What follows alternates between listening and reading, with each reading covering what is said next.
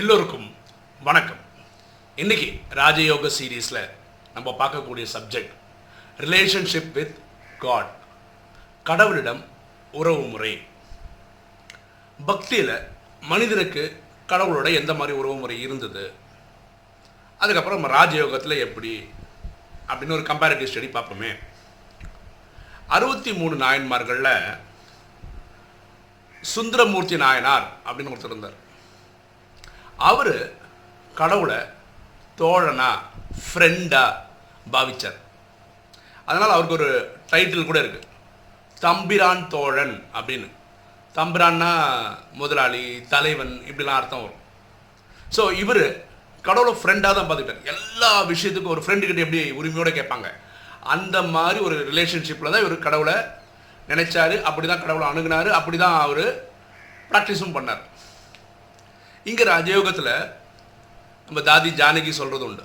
அதாவது அவங்க ஒரு இடத்துல உட்காந்துருக்காங்கன்னு வச்சுக்கோங்களேன், அங்கே அங்கே தண்ணி இருக்குது, அது எடுத்து குடிக்கணும்னு வச்சுக்கலாம். உடனே எழுந்து போய் குடிக்கலாம். இவங்க உடனே கடவுளை தான் கூப்பிடுவாங்க, எனக்கு இப்போ ஒரு கிளாஸ் தண்ணி குடித்தா நல்லாயிருக்கும் அப்படின்னு. அப்போ வேறு யாராவது சிஸ்டர் போவாங்க அந்த சைடு. அப்போ அவங்களுக்கு தோணுமா, தாதிக்கு ஒரு கிளாஸ் தண்ணி தேவைப்படலாம் அப்படின்னு நினச்சி அவங்களே கொண்டு வந்து கொண்டு கொடுப்பாங்க. அதாவது இவங்க பரமாத்மா கனெக்ட் பண்ணுவாங்க, பரமாத்மா வேறு யாராவது டச் பண்ணுவாங்க, அவங்க வந்து அப்போ ஃப்ரெண்டு மாதிரி அவ்வளோ க்ளோஸாக இருந்தாங்க. அப்போது இந்த சுந்தரமூர்த்தி நாயனார் தோழனாக பாகவிச்சார். இது என்ன பேர்னா சகமார்கம்னு பேர். அந்த சிஸ்டம் பேர். யாரெல்லாம் கடவுளை ஃப்ரெண்டாக தோழனாக பார்க்குறாங்களோ அந்த சிஸ்டமை ஃபாலோ பண்ணால் அது பேர் சகமார்கம். இது ஒரு வழி பரமாத்மாவோட உறவு முறை வச்சுக்கிறது, பக் பக்திபடி. அப்புறம் இப்போவும் அப்படி பண்ணலாம். ரெண்டாவது திருஞான சம்பந்தர். அவர் வந்து சத்புத்திர மார்க்கம். புத்திரன்னா பையன். ஸோ இவர் அப்பா பையன். அந்த ரிலேஷன்ஷிப்பில் அப்பா கடவுள், நம்ம அவருக்கு குழந்தை. அந்த ஆங்கிளில் இவர் பார்த்தார் திருஞான சம்பந்தர். அதான் சத்புத்திர மார்க்கம் அப்படின்னு சொல்கிறோம். பாருங்களேன், நம்ம பக்தியில் எப்படி இருந்தோம், அவர் பகவான், நம்ம பக்தர். அதான் ரிலேஷன்ஷிப். அதாவது கோயிலில் போய் எவ்வளோ தூரத்துலேருந்து கடவுளை கும்பிட்டு இருந்தோம். ஏதாவது அவர் அவர் எங்கேயோ இருக்கிற மாதிரியும் நம்ம எங்கேயோ தள்ளி இருக்கிற மாதிரியும் அவருக்கு நமக்கு ஏனி வச்சாலும் எட்டாத மாதிரி புரிஞ்சுருந்தோம். இந்த ராஜயோகம் கற்றுக்கிட்டதுக்கப்புறம் நம்ம புரிஞ்சுக்கிட்டோம், நம்மளாம் ஒரு ஆத்மா தான், பூர்வத்தின் மத்தியில் இருந்து நடிச்சிட்ருக்கோம். இந்த ஆத்மா கண்ணுக்கு தெரியாது, ஒளி புள்ளியாக இருக்குது. இந்த ஆத்மாவுக்கு ஒரு தந்தை இருக்கிறார், அவர் தான் பரமாத்மான்னு சொல்கிறோம், அவர் தான் சிவன்னு சொல்கிறோம், அவர் தான் அல்லா ஜஹவா காடுன்னு சொல்கிறாங்க. அவர் இருக்கிறது சாந்தி தாமத்தில் இப்போ புரிஞ்சுக்கிட்டோம். ஸோ அவர் ஆத்மாவின் தந்தை. இப்போ ராஜயோகம் வந்து ரொம்ப கிளியராக புரிஞ்சுக்கிட்டோம். ஆனால் இதை திருஞான சம்பந்தர் அந்த காலத்திலேயே அவர் அப்பா மகன் அந்த உறவில் சத்புத்திர மார்க்கம் அப்படின்ற கான்செப்டில் பரமாத்மா கனெக்ட் பண்ணியிருக்கார். ஸோ யாரெல்லாம் கடவுளை அப்பாவாக ட்ரீட் பண்ணுறாங்களோ அவங்க வந்து சத்புத்திர மார்க்கத்தை ஃபாலோ பண்ணுறவங்கன்னு அர்த்தம். மூணாவது அப்பர், அப்பர் சுவாமிகள்னு அப்படி சொல்லுவோம் அவரை. அவர் வந்து கடவுள்கிட்ட எப்படின்னா தொண்டன்.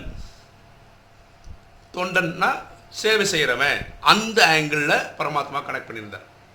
அதுக்கு பேர் தாச மார்க்கம்னு பேர். ஓகே, அப்பர் கொண்டு வந்தது தொண்டன். அவர் தான் இந்த ஸ்லோகன் சொல்லியிருக்கிறார், என் கடன் பணி செய்து கிடப்பதே. இந்த ஸ்லோகன் அவர் தான், என் கடன் பணி செய்து கிடப்பதே. இது ரொம்ப புரிஞ்சுக்க வேண்டிய விஷயம்.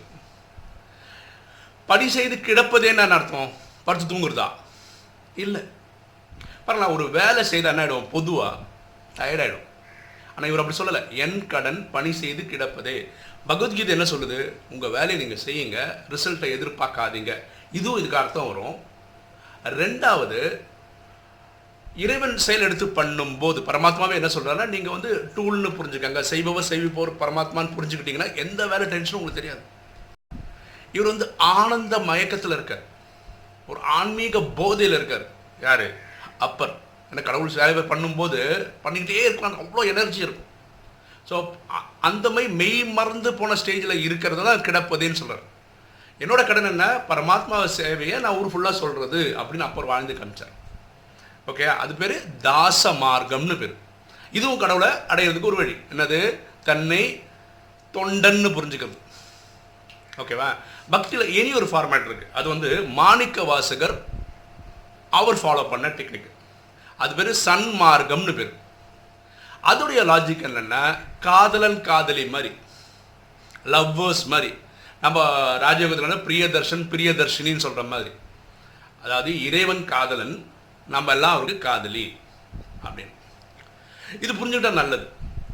ஒரு ஆணும் பெண்ணும் அவங்களுக்குள்ள உறவு முறையில் கிடைக்கக்கூடிய இன்பத்தை என்ன சொல்கிறோம்னா சிற்றின்பம்னு சொல்கிறோம்.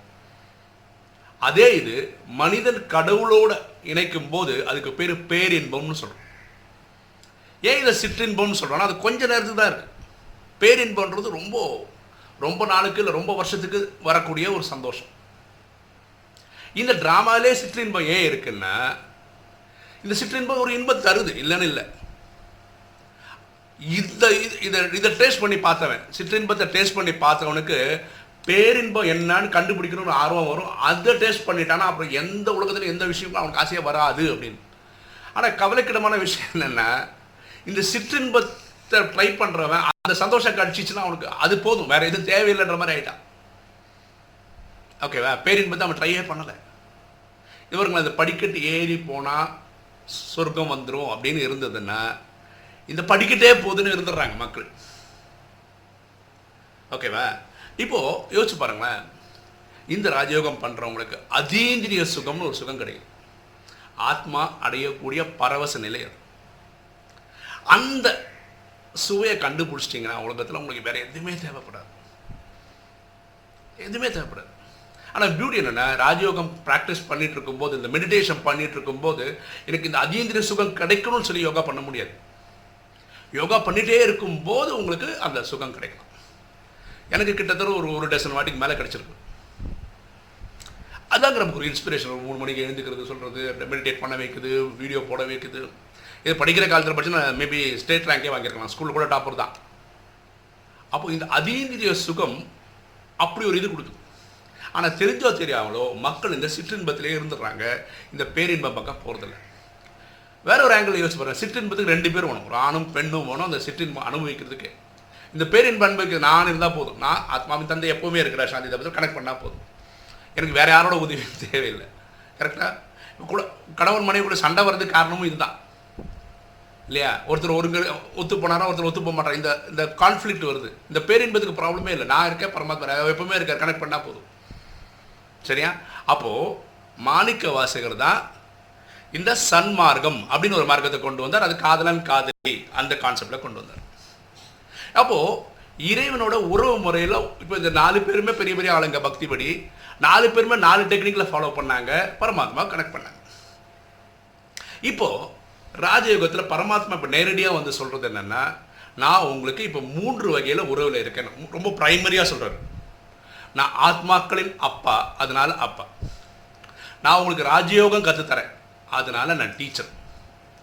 நான் தான் உங்களை வீட்டுக்கு திருப்பி கூட்டிகிட்டு போக போகிறேன். ஏன்னா யாருமே பிறவி எடுத்தால் இறந்தால் திரும்ப பிறந்துட்டு தான் இருக்காங்க இந்த பூமியில். யாரும் வீட்டுக்கு போகல, சாந்தி தாமத்துக்கு போகல.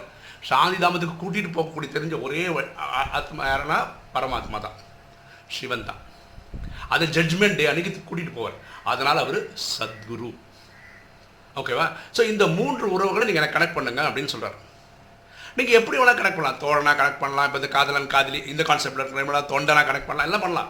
என்ன பண்ணக்கூடாதுன்னா, நம்மளை விட கம்மியான உறவு முறையில் கனெக்ட் பண்ணக்கூடாது. அப்படின்னா என்ன, அவரை சகோதரனாக ட்ரீட் பண்ணலாம், தப்பு கிடையாது. ஆனால் மூத்த சகோதரனாக தான் கனெக்ட் பண்ணணும், தம்பியாக பண்ணக்கூடாது. அவரை வந்து காதலனாக வச்சுக்கலாம், கணவராக வச்சுக்கலாம், ஆனால் மனைவியாக வச்சுக்கக்கூடாது.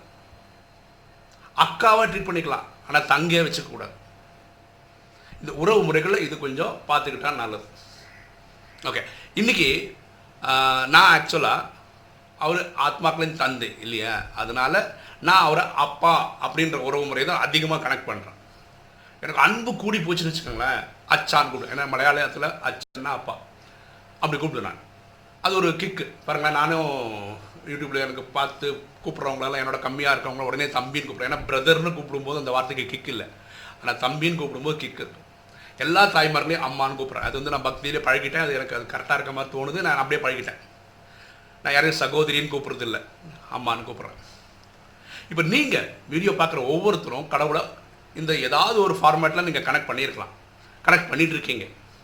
அது என்ன மாதிரி கனெக்ட் பண்ணுறீங்க? ஒரு அப்பாவாக பார்க்குறீங்களா, டீச்சராக பார்க்குறீங்களா, சத்குருவாக பார்க்குறீங்களா, தோழனாக பார்க்குறீங்களா, எப்படி பார்க்குறீங்களோ அதை கமெண்ட்டில் போட்டிங்கன்னா நானும் தெரிஞ்சுப்பேன், ரொம்ப சந்தோஷமாக இருக்கும்.